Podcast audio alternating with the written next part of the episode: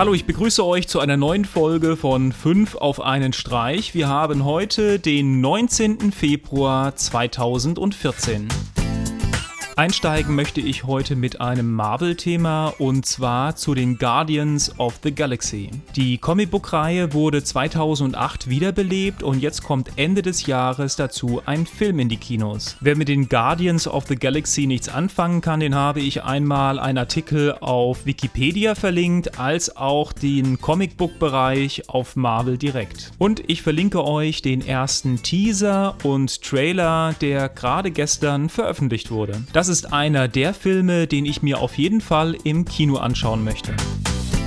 Obwohl Flappy Bird in den App Stores nicht mehr verfügbar ist, ist es nicht tot zu bekommen. Ein Fan hat sich mit einem Arduino-Board, ein paar Motoren, Switches und Magneten eine Analogversion gebastelt. Inspirieren lassen hat er sich von Mario in a Box.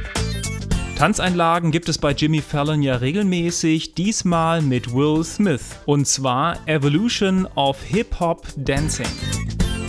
Anti-Schnarch-Lösungen hat es über die Jahre ja viele gegeben. Jetzt kommt ein neues Anti-Schnarchkissen auf den Markt. Über ein Mikrofon erkennt das Kissen das Schnarchen und durch das Aufblähen des Kissens auf einer Seite bewegt es den Schlafenden, seine Schlafposition zu ändern. In der Theorie hören sich solche Entwicklungen ja immer toll an. Nur die Frage ist, sind die Kissen auch wirklich bequem? Um es einfach nur mal kurz auszuprobieren, ist das Kissen einfach zu teuer.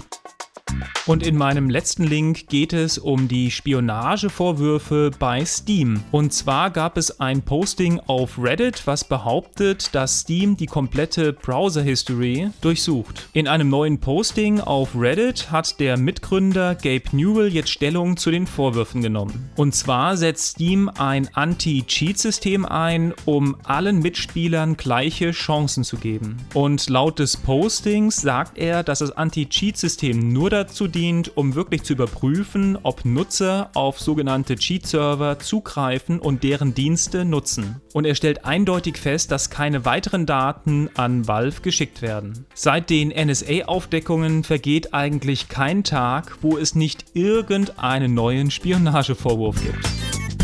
Das war's wieder für die heutige Sendung. Wie immer schaut bei Facebook, Twitter, Google Plus vorbei, abonniert uns auf YouTube und dann würde ich sagen, wir hören uns morgen wieder. Bis dann. Tschüss.